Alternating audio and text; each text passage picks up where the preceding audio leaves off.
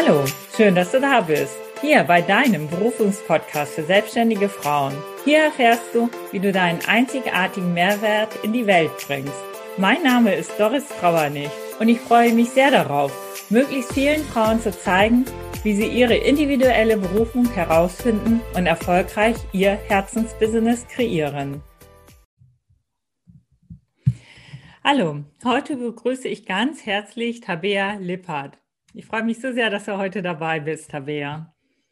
Hallo Doris, ja, vielen Dank für deine Einladung. Sehr gerne. Ja, Tabea ist Mama, Ideensammlerin, Bücherheldin, Genussmensch, 40er, äh, 50er Jahre, Fan und liebt das Meer. Wir erfahren heute von Tabea, wie sie als studierte Germanistin, als Traurednerin und Hochzeitssängerin Liebesworte mit Herzenstönen vereint. Ja, das, das hast du sehr schön zusammengefasst schon. Ganz ja, toll. Das freut mich. Darauf frage ich dich jetzt auch nicht als erstes, was du machst, sondern bitte dich, äh, uns einfach mal mit in dein früheres Leben zu nehmen. Wie war das als Kind? Wie bist du aufgewachsen? Wie war dein Elternhaus und was hast du gerne gemacht? Ja, also ich war eigentlich schon immer sehr kreativ. Also ich habe Musikschule gehabt, dort Akkordeon gelernt und schnell gemerkt, dass ich da auch total Lust habe, dazu zu singen. Und ja, wenn man sich mit dem großen Instrument nicht so gut selbst begleiten kann, habe ich dann irgendwann angefangen, mir in meiner Jugend auch noch Gitarre selbst beizubringen. Ähm, aber auch das Schreiben lag mir schon immer. Also ich erinnere mich noch in der Grundschule so einen Schreibwettbewerb mitgemacht zu haben. Da war meine Geschichte irgendwas von Zwillingen und einer macht das kaputt und der andere ähm, ja, dann das andere Geschwisterkind beschützt. Also so eine ganz klassische Verwechslungsgeschichte. Und ja, diese Leidenschaft zum Schreiben blieb mir auch. In meiner Teenagerzeit habe ich dann, ja, wie wahrscheinlich viele, so eine poetische Ader entwickelt, Gedichte geschrieben.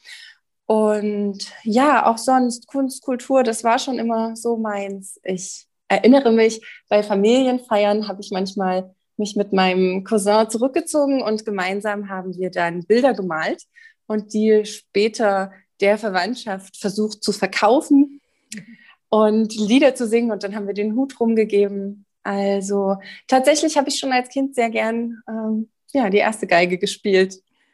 Super, das hört sich sehr gut an. Ja, äh, bevor du so in den Kindergarten gekommen bist, was hast du da gerne gemacht?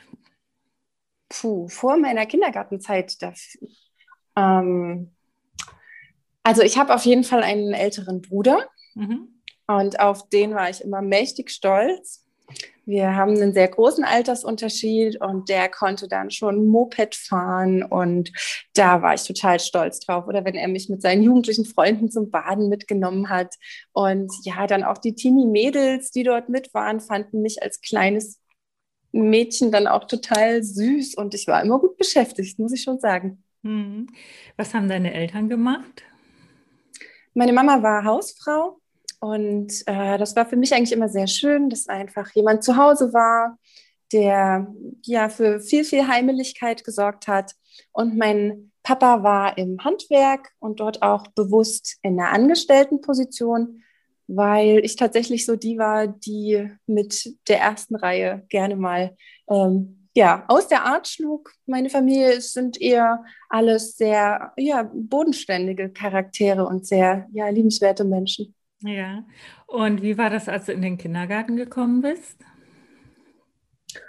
Ähm, ich habe im Kindergarten vor allem das Basteln immer sehr genossen, die Spiele, das Miteinander und habe dann auch in einer Kindergartenzeit so einen Kreativkurs mal mitmachen dürfen. Da kam immer einmal die Woche jemand externes, also ein super schönes Angebot für Kinder. Einfach mal, ich erinnere mich mit so Gips haben wir dann Kleckerburgen gemacht, die angemalt. Also es waren dann auch so Projekte, die sich von Woche bis Woche zogen.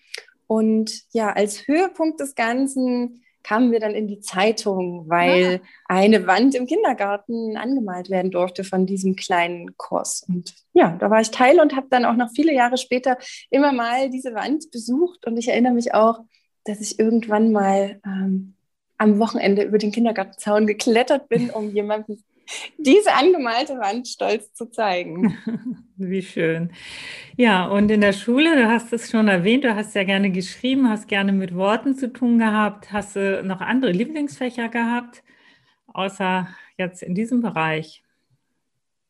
Also ich habe natürlich Deutsch geliebt. Das äh, war schon absolut meins. Auch Musik. Wir hatten dann den Musiklehrer, der war kurz vor der Rente. Der hatte nicht mehr so diesen Lehrplan Ehrgeiz und hat ganz freie Hand gehabt oder sich die freie Hand gelassen. Er hat mit uns sehr, sehr viel gesungen, einfach musiziert und uns wirklich an Musik herangeführt mit zweiten Stimmen und hat auch viele von uns zu Soli ermutigt. Und das waren wirklich Stunden zum Verschnaufen im Schulalltag. Und generell hatte ich eigentlich wirklich viel Freude in der Schule. Mir ist alles recht leicht gefallen. Und bei Vorträgen und Gruppenarbeiten habe ich das auch gerne in die Hand genommen. Mhm. Ja, gab es da auch irgendein besonderes Erlebnis noch? So wie im Kindergarten mit der bemalten Wand? Oh, in der Schulzeit wüsste ich jetzt nicht. Also meine Highlights trotz allem, trotz Schule waren eigentlich auch so die Nachhausewege. Ich bin immer mit einer Freundin gegangen und wir hatten eine halbe Stunde Weg hin und eine halbe Stunde Fußweg zurück.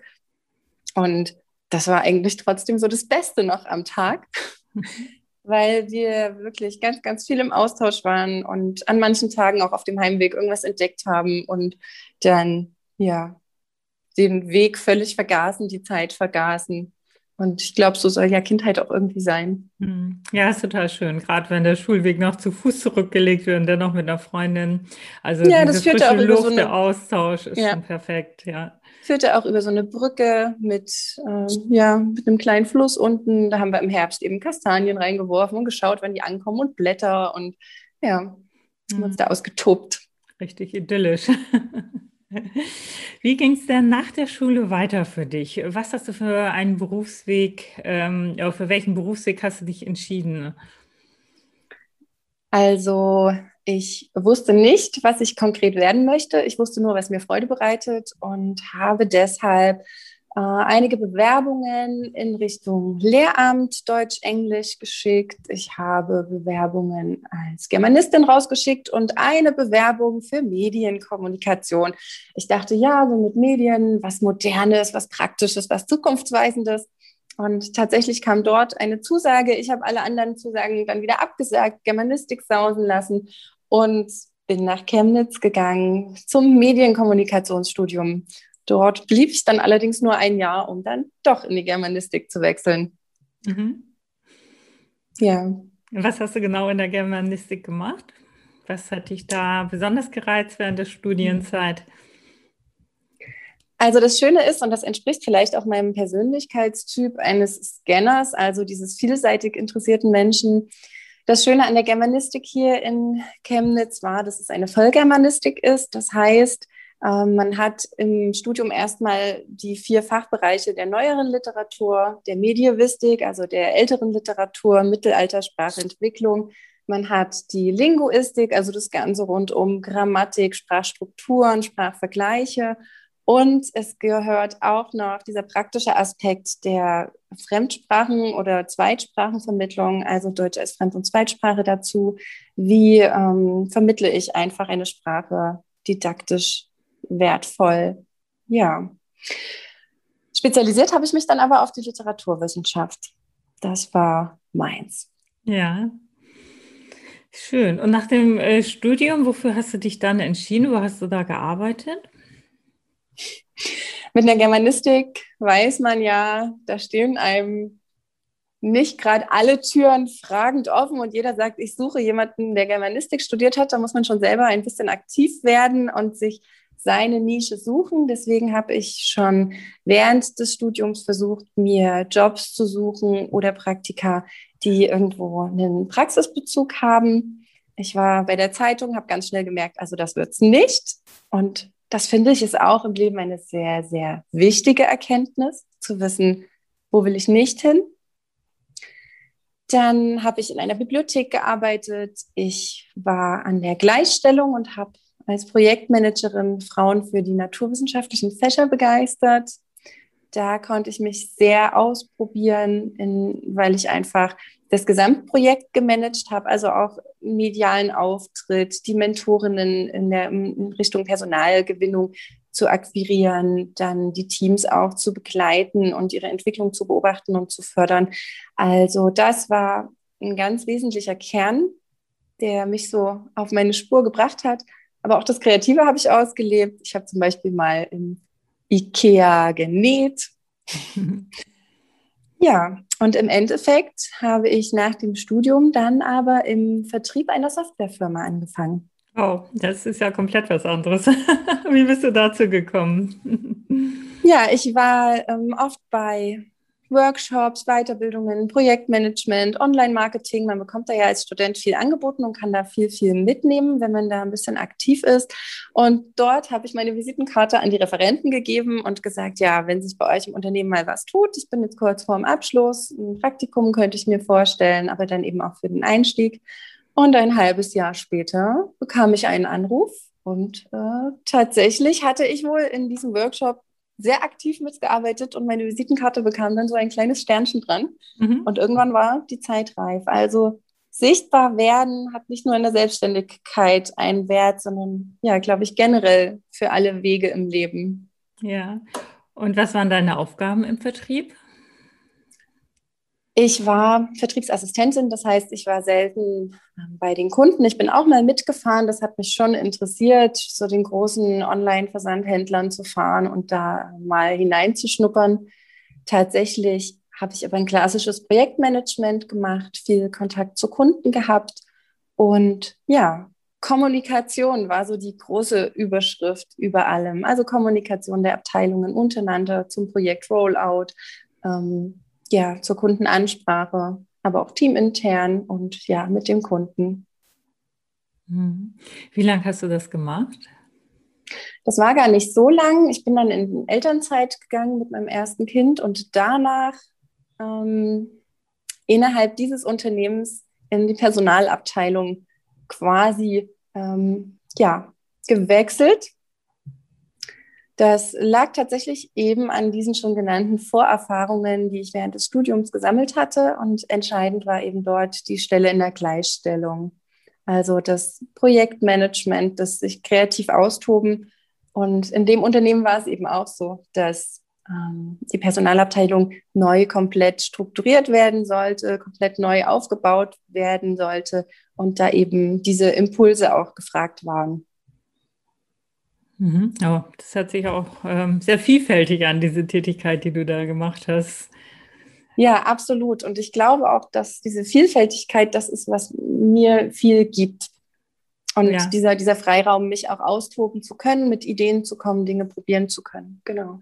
Aber es ist ja dann auch richtig gut gelaufen, also dass du ähm, in einem Unternehmen warst, äh, was dir auch diese Möglichkeiten gegeben hat dass du da nicht so vorgefertigt in ähm, alteingesessene Baden reingekommen bist, sondern da auch frischen Wind reinbringen durftest. Ja, absolut. Also das war auch so der, der Gewinn an dieser Stelle. Ich glaube, in einem großen Konzern wäre das nicht so einfach möglich gewesen, aber es war einfach guter sächsischer Mittelstand mit Wachstumspotenzial. Das Unternehmen wusste, es ist einfach Zeit, diese Themen anzugehen. Und ja, dadurch war da eben auch viel Bereitschaft und Offenheit unternehmensseitig da. Ja. Und äh, was war der Dreh- und Angelpunkt, dass du zu deiner Berufung gekommen bist? Weil das ist ja doch nochmal wieder ganz was anderes. Genau. Also tatsächlich wacht man ja nicht irgendwann auf und äh, als 17-, 18-Jährige und sagt, ich will irgendwann mal Menschen verheiraten. Also ich glaube, das ist so, also wenn es das gibt, ist das wirklich die Ausnahme. Dieses jemanden trauen ist ja doch auch irgendwas, was man erst so mit einem gewissen Alter vielleicht entwickelt oder so ein Bewusstsein dafür, sich das auch zuzutrauen, Menschen ähm, so zu spiegeln, wie sie sind. Und das ist ja das, was mir in den Trauungen auch wichtig ist, die Brautpaare ja wirklich so persönlich zu zeigen, wie sie sind und den Tag nach ihren Vorstellungen zu gestalten oder vor allem die Zeremonie. Ja, und dazu gekommen bin ich auf ganz vielen Wegen, die sich so parallel ineinander gefügt haben. Also das war zum einen ein Kreativkurs, den ich online besucht habe bei einer Leipziger Galeristin, ähm, bei der Susanne Höhne von Beuteltierart. Und dort ging es ganz viel einfach drum, mit Kreativitätstechniken sich den Alltag zu bereichern. Und dabei hat man sich aber selbst mit seinen Stärken auch nochmal ganz neu kennenlernen können. Und zu diesem Zeitpunkt war auch gerade die Elternzeit mit meinem zweiten Kind und ich habe geschaut, wo geht die Reise hin, wie lassen sich zwei Kinder und ja, einfach der Berufsalltag miteinander verbinden, dass es für uns als Familie gut passt. Und in all diesen Überlegungen kamen dann auf Facebook immer mal Werbeanzeigen rein von einer Trauredneragentur, die Trauredner suchte. Mhm. Und da fühlte ich mich schon sehr gerufen in diesem Moment. Das war eben auch so zu dieser Zeit dieses Online-Kreativkurses. Und ich trug mich dann schon immer mehr mit diesen Gedanken und ob es nicht doch was für mich ist. Und hatte zu dem Zeitpunkt schon im Bekannten- und Freundeskreis oft auf Hochzeiten gesungen. Ich kannte freie Trauungen, hatte eine Vorstellung davon. Und wir hatten dann eine Hochzeit im Verwandten- und Bekanntenkreis, bei der im Standesamt eben nur sehr wenige dabei sein konnten. Und dann gab es eine riesen, riesen tolle, große Party. Und wir waren dann bei der Party und ich dachte, Mensch, ein bisschen schade ist es irgendwie, dass diese anderen 80 Personen jetzt nicht dieses Ja-Wort hören konnten, dass sie nicht die Geschichte des Brautpaars so richtig kennenlernen konnten, dass es bei der Feier gar nicht mehr so sehr um die beiden ging, sondern ja einfach ums Feiern, was ja auch äh, mhm. seinen Reiz hat. Aber durchaus dachte ich, Mensch, hätten sie doch mal was gesagt, da hätten wir eine schöne freie Trauzeremonie gestalten können. Und als ich mich bei diesem Gedanken ertappt habe, dachte ich, okay, also jetzt ist es schon so weit, dass du dir eingestehst, du würdest es hier sofort machen und es wäre total toll. Also ich hatte in dieser Überlegung keinen Zweifel daran, mich da irgendwo vorn zu sehen und ja, die Geschichte der beiden zu erzählen und das Verbindende rauszustellen und konnte mir das so gut vorstellen, dass ich dachte, okay, also das ist es jetzt, jetzt musst du hier loslaufen. Und es hat mir gar keine Ruhe gelassen. Ich erinnere mich noch, dass wir kurz danach als Familie in den Urlaub gefahren sind und diese ganzen dreieinhalb Stunden Autofahrt habe ich meinem Mann ein Ohr abgekaut, ob das geht und wie das geht und wie ich das mache und wie man sowas dann rechtlich löst und habe auch all meine Bedenken mal ausgesprochen und das war so ein wirklicher Turning Point. Hm. Ja, also es hört sich sehr interessant an. Also vor allen Dingen die Gelegenheit dann auch mit deinem Mann so lange darüber zu sprechen, weil er gemeinsam im Auto war, dreieinhalb Stunden die Zeit einfach hattet. Wie hat er denn grundsätzlich reagiert auf deine Idee? Also er fand das ganz toll. Er hat sofort gesagt, ja, da sehe ich dich total und mach das doch. Und du brennst hier schon dafür, wie du das erzählst. Und noch dazu ähm, ist er einfach jemand, der stammt aus einer Unternehmerfamilie. Seine Verwandten, seine Eltern, da ist irgendwie niemand im klassischen Angestelltenverhältnis. Und für ihn ist es einfach gar keine innere Hürde gewesen zu sagen, man startet hier so ein Business. Auch er ähm, hat ein paar kleinere und größere Unternehmungen und ähm, auch schon gegründet gehabt. Er hat da meine Hürden im Kopf gar nicht verstanden und war deshalb auch ein wirklich guter Ansprechpartner für mich, um meine eigenen Hemmnisse nicht nur zu benennen, sondern auch Stück für Stück abzutragen. Mhm. Gab es denn noch irgendetwas, was dich ausgebremst hat in Bezug auf deine Selbstständigkeit? Also tatsächlich ist es fehlendes Wissen um Gründung gewesen. Das hat mir tatsächlich viel Angst gemacht. Und ja, das ist auch ein Feld, in dem ich noch immer viel lerne, also von Steuern und Buchhaltung. Und ja, tatsächlich lebe ich auch ein bisschen kreatives Chaos, also Selbstorganisation ist so ein Thema. Also das ist nichts, was meine Brautpaare zu spüren bekommen, aber eben doch in meinem täglichen Arbeiten ist es schon ein Punkt, an dem ich stückweise auch an mir arbeite und wachse und die Herausforderungen aber mittlerweile sehr gerne annehme. Ja, und wie finden die Brautpaare zu dir? Oder wie findest du die Brautpaare? Also es ist mittlerweile meine dritte Saison und Brautpaare finden auf den ganz verschiedensten Wegen zu mir. Also ich bin natürlich online präsent, ähm, zum einen mit einer eigenen Homepage, auch in klassisch den Hochzeitsportalen, wo man überall so ähm, ja, Dienstleisterverzeichnisse finden kann. Das ist natürlich alles auch was sehr Regionales. Ich reise ja. zwar auch mit meinen Brautpaaren in andere Regionen, bin aber vorrangig in Thüringen und Sachsen unterwegs. Dann war ich auf Messen zu den Zeiten, wo das jetzt gerade ging. Zurzeit ist das ja ein bisschen zurückgefahren. Und was ein für mich ganz wichtiger Kanal ist, ist zum einen die Wiederempfehlung durch Brautpaare und durch Hochzeitsgäste, die mich auf Hochzeiten erleben, weil einfach die Chemie stimmen muss und das ist so das Entscheidende mit jemandem, der wirklich den großen Tag für einen gestaltet. Mhm. Und der zweite wichtige Kanal sind für mich natürlich die sozialen Medien, also Facebook und Instagram sind so die zwei Dinge, die ich sehr aktiv bespiele und auf denen ich mich versuche, so authentisch wie möglich zu zeigen. Und das ist was, wo Brautpaare einfach schon vorab sehr genau bei ihren Dienstleistern nachspüren können. Passt derjenige zu mir? Passt der zu unserer Vorstellung von unserem großen, von unserem perfekten Tag? Ähm, spricht man da eine gemeinsame Sprache? Und dieser Kanal funktioniert tatsächlich für mich und meine Brautpaare sehr gut, um den Kontakt auch über die Zeit bis zur Hochzeit zu halten, aber eben auch zum Kennenlernen. Hm. Ja, wenn wir mal in der Zeit so etwas vorangehen, wir sind jetzt im Jahr 2026, wo siehst du dich da? Das sind fünf Jahre. Oh, das fällt mir als, ja, das fällt ja. mir natürlich als Scanner-Persönlichkeit unheimlich schwer, weil ich jemand bin und ich denke, das hat man jetzt gerade schon immer mal gehört, der sich für so viele Dinge begeistern kann. Ich kann mir kaum vorstellen, die Hochzeiten loszulassen, wenn man mich jetzt fragt. Ich kann mir höchstens vorstellen, dass Dinge noch hinzukommen und wachsen. Also ich habe seit letztem Jahr auch zwei ähm, Rednerkolleginnen oder eine Kollegin, einen Kollegen, die mich bei Trauungen auch unterstützen, also die auch Brautpaare übernehmen, wenn ich ähm, schon gebucht bin. Die beiden ähm, leite ich auch sehr stark an. Also dieser Coaching-Gedanke ist auch was, was mir sehr viel Freude macht. Also mein Wissen weiterzugeben, ähm, wertschöpfend da unterwegs zu sein. Gleichzeitig habe ich mich auch im letzten Jahr weitergebildet, schon im Bereich Trauerreden und ähm, auch dieses Jahr schon einige Abschiede gestaltet und begleiten dürfen.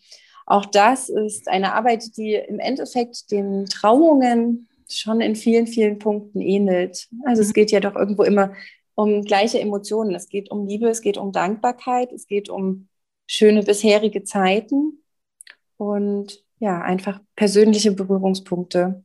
Mhm. Und ich denke, dieser Weg ist schon einer, der mir sehr viel gibt, bei dem ich spüre, dass ich anderen auch viel geben kann. Und deswegen sehe ich mich auch 2026 schon ähm, auf jeden Fall mit diesen Lebens- und Liebesgeschichten. Hm. Ja, also das hört sich erstmal sehr gegensätzlich auch an, diese beiden Themen. Und das finde ich sehr spannend, dass du es auch miteinander vereinst. Ich weiß gar nicht, ob das sonst so üblich ist. Ich glaube schon, manchmal ja, oder? Mhm. Ja, also Zeremoniegestaltung heißt oft, dass man eben wirklich diese Lebensübergänge gestaltet. Das bekannteste ist dabei natürlich, das die, sind die freien Trauungen, das freie Reden bei Hochzeiten. Aber es ist schon auch so, dass freie Taufen zunehmen. Auch die gestalte ich mit. Da ist die Nachfrage noch nicht so häufig, mhm. aber ähm, ich denke, gerade durch Corona haben wir erlebt, wie wichtig es auch ist, wer einmal am Geburtstag zu Hause jetzt allein saß, und zwar richtig allein, der merkt eigentlich, wie wir das brauchen, so gewisse Momente des Lebens miteinander wertzuschätzen, den Dingen einen Rahmen zu geben, einen, den Lebensgeschichten Raum zu geben. Und dafür sind freie Taufen, freie Trauungen und auch ja, diese Abschiedsfeiern wirklich ganz wichtige Momente im Leben. Und so eine Zeremonie zu gestalten, Emotionen aufzufangen, das ist schon so eine sehr ähnliche Arbeitsweise grundsätzlich. Mhm. Ja, wunderschön. Ja, wie ist es denn jetzt aktuell in der Zeit mit Corona, jetzt im letzten Jahr mit den ganzen Trauungen? Da sind, glaube ich, höchstens standesamtliche Trauungen, Trauungen möglich, oder? Also jetzt gerade im März, April ist es schon so, dass wir keine freien Trauungen durchführen können. Ich habe noch Hoffnung, dass sich Richtung Mai, Juni vielleicht was tut in Richtung kleinere Feiern, dass auch das Thema Testen und Impfung da wieder zu ein bisschen mehr Entspannung führen kann. Wir werden es sehen. Also aktuell ist es so, dass mein Job sehr stark auch daraus besteht, mit meinen Brautpaaren Plan B zu besprechen, manchmal auch einen Plan C. Mhm. Da ähm, ja, durchzusprechen, was gibt es für Möglichkeiten? Es ist möglich, einfach die Anzahl der Gäste zu reduzieren. Kommen wir mit Tests weiter? Ähm, ja, also es gibt viele, viele Möglichkeiten, um erstmal zu schauen, müssen wir um jeden Preis verschieben oder ist euch eigentlich wichtig, diesen Tag zu feiern und den jetzt zu feiern? Das sind immer ganz persönliche Lebensumstände. Manchmal heißt es, wir wollen unbedingt, dass die Großeltern das noch miterleben, deswegen feiern wir, komme was wolle. Mhm. Und sei es mit nur der Hälfte der Gäste. Ja. Und ja, andere sagen, uns geht es vor allem darum, wirklich einen großen Tag zu haben. Wir nehmen viel Geld in die Hand und dann soll er ganz nach unseren Vorstellungen sein und die Paare verschieben dann einfach. Und da kann ich beide Seiten verstehen. Und meine Aufgabe ist es dann, den Brautpaaren ihren Tag so zu gestalten, dass er eben zu ihnen stimmig passt und sie am Ende zurückschauen können und sagen können, ja, das war unsere Hochzeit. Schön, dass ja. du da auch die Beratung nochmal übernimmst und da auch äh, Lösungen und Wege dann für die Brautpaare aufzeigst, je nach ähm, der Individualität der Paare dann auch. Ja, was sind so deine ähm, drei wichtigsten Punkte, die du nennen würdest zum Thema Berufung, Berufung finden? Also ich persönlich habe meine Berufung ja vor allem gefunden, indem ich die, ja, sagen wir mal, Türen, die sich geöffnet haben, auch einfach durchschritten habe. Und ich glaube, diese Möglichkeiten, die sich einem bieten, auszuprobieren, das ist schon wichtig, um seine Berufung zu finden. Also was ich nicht wage, davon weiß ich nicht, passt es zu mir, passt es nicht zu mir. Ein weiterer Tipp vielleicht in dem Zusammenhang wäre, keine Angst zu haben, auch wieder zurückzurudern. Also ich habe zwischendurch auch ähm, Themen angegriffen, wo ich dann merkte, okay, die lasse ich doch wieder liegen. Das ist nicht mein Gebiet. Ein Beispiel ist, dass ich eben erst dachte, um diese Trauerreden gestalten zu können, dass es wichtig wäre, dass ich eine Trauerbegleiterausbildung habe, um mit den Angehörigen da auch wirklich gut und wertschätzend arbeiten zu können. Im Endeffekt hat sich mir gezeigt, nee, genau das ist es nicht. Ich hatte eine Weiterbildung dafür gebucht, ich hatte Fördermittel beantragt, ich habe alles wieder rückabgewickelt. Ah. Ähm, weil das genau der Punkt ist. Ich bin Rednerin, ich begleite bis zu einem gewissen Punkt. Ich kenne mich natürlich mit Trauer, Trauerphasen, mit emotionalen Zuständen und so weiter aus. Aber genau an dem Punkt nach dem Abschied möchte ich eigentlich wieder abgeben und möchte dann nicht mehr diese Ansprechpartnerin sein, die die Probleme vielleicht sieht und da nochmal als Trauerbegleiterin so aktiv dabei ist, sondern ich möchte auch wieder loslassen können und ähm, ja, diesen Schritt zurück einfach zu wagen, das ähm, darf man sich gönnen auf dem Weg zu seiner Berufung. Und mhm. davor muss man keine Angst haben, einfach zurückzurudern, wenn das Bauchgefühl sagt, nee, das ist es noch nicht. Hm.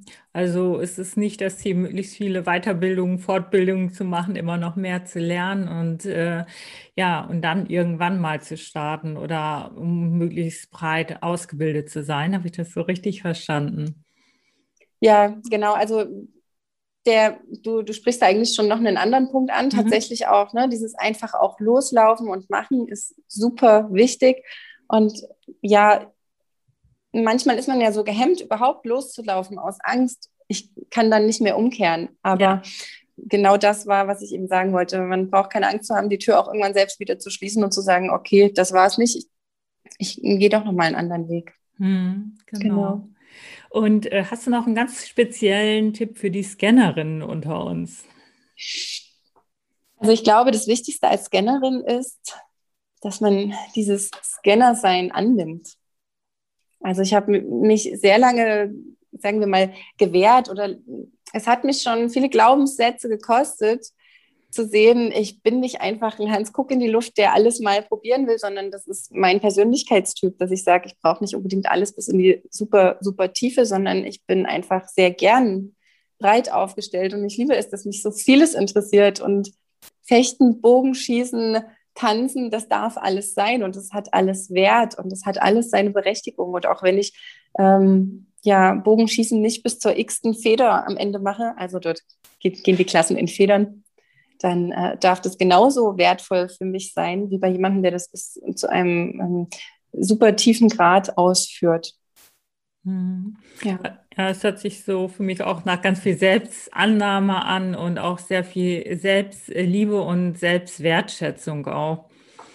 Ja, definitiv. Ja, sehr schön. Prima. Ja, magst du noch mal so in drei bis vier Sätzen äh, unser Gespräch zusammenfassen? Puh, Doris.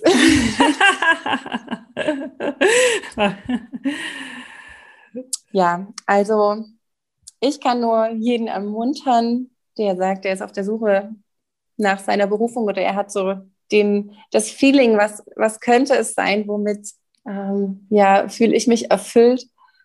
Da würde ich einfach sagen, loslaufen, reinhorchen, was war schon immer meins und den Mut haben, auszuprobieren, Neues zu wagen und ja, einfach sich selbst damit zu lieben. Hm. Ja, wunderschön. Prima. Ja, wir haben gerade ja schon mal auch erfahren, wo wir dich finden auf den verschiedenen Kanälen und auch sonst in Verzeichnissen und so weiter. Wir werden auf jeden Fall dir dein Instagram und Facebook, äh, deine Website auch verlinken. Und äh, so bist du dann auch gut auffindbar, falls noch irgendwelche Rückfragen auftreten oder falls jemand aus deiner Nähe sich auch trauen lassen möchte durch dich. Ja, sehr gern. Genau. Ich weiß nicht, deutschlandweit ist er wahrscheinlich ziemlich ähm, weit gefasst. Da bist du aber, wie ich es rausgehört habe, nicht so unterwegs, eher regional, aber das ist ja trotzdem eine sehr schöne Sache. Äh, ja, aber ich hatte durchaus auch schon eine Hochzeit an der Ostsee, also ich bin ah, da ja. immer offen für Also am Meer geht auf jeden Fall. Ja, da bin ich, das richte ich schon ein. Ja, perfekt. Okay, gut zu wissen. Schön. Prima. Da wünsche ich dir weiterhin ganz viel Erfolg und auch wunderschöne Trauungen, äh, Traureden und alles, was noch dazugehört. Ich danke dir von Herzen für das tolle, inspirierende Interview, das sehr vielfältig war und es hat mich besonders gefreut, auch von dir als Scannerin noch viel zu erfahren. Vielen Dank, Doris. Und ja, alles Gute dir und auch den Hörerinnen. Dankeschön. Tschüss, liebe Tabea. Tschüss. Danke fürs Zuhören. Ich freue mich unglaublich, wenn du deinen Berufungspodcast jetzt abonnierst und speicherst. Ich wünsche dir den Drive und den Mut, dich jetzt auf die Reise zu deiner Berufung zu machen und sie in die Welt zu bringen. Denn du bist ein Geschenk für diese Welt und die Welt wartet auf dich. Ich sende dir eine riesengroße Umarmung. Es ist so schön, dass es dich gibt. Ganz liebe Grüße, deine Doris.